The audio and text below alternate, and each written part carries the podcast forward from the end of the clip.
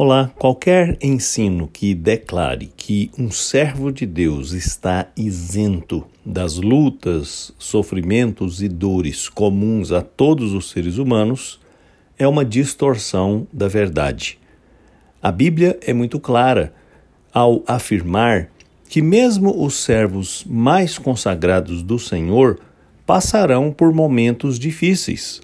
Jesus mesmo disse aos seus discípulos que os enviava como ovelhas para o meio de lobos, que eles seriam perseguidos, como ele mesmo foi durante o seu ministério. Entretanto, a verdade clara na Escritura Sagrada é que o Senhor socorre os seus filhos, que o Senhor os guarda.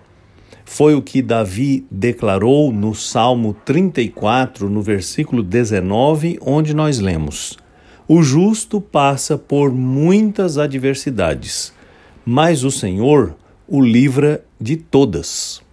Este livramento pode ter diferentes formas e ser diferente de acordo com a ocasião e necessidade. Pode ser a força para suportar aquela adversidade, pode ser uma mudança radical na situação, pode ser simplesmente ensinar através desta aflição a cultivar uma vida de maior intimidade com o Senhor. Não resta nenhuma dúvida que nos momentos mais difíceis buscamos ao Senhor com maior dedicação. É verdade que enfrentamos lutas e não podemos nos esquecer disto, mas verdade maior que deve ser relembrada diariamente na nossa vida é a presença do Senhor, nos fortalecendo e nos livrando.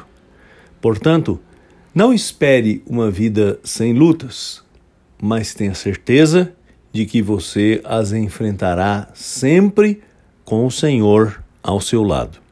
Eu sou Aguinaldo Faria, pastor da Igreja Presbiteriana da Mooca em São Paulo. Vamos orar. Ó Deus, muito obrigado pela sua presença bendita conosco, nos livrando das nossas aflições. Ajuda-nos a entender esta verdade para não nos desesperarmos. Pelo contrário, descansarmos na certeza da sua presença conosco sempre.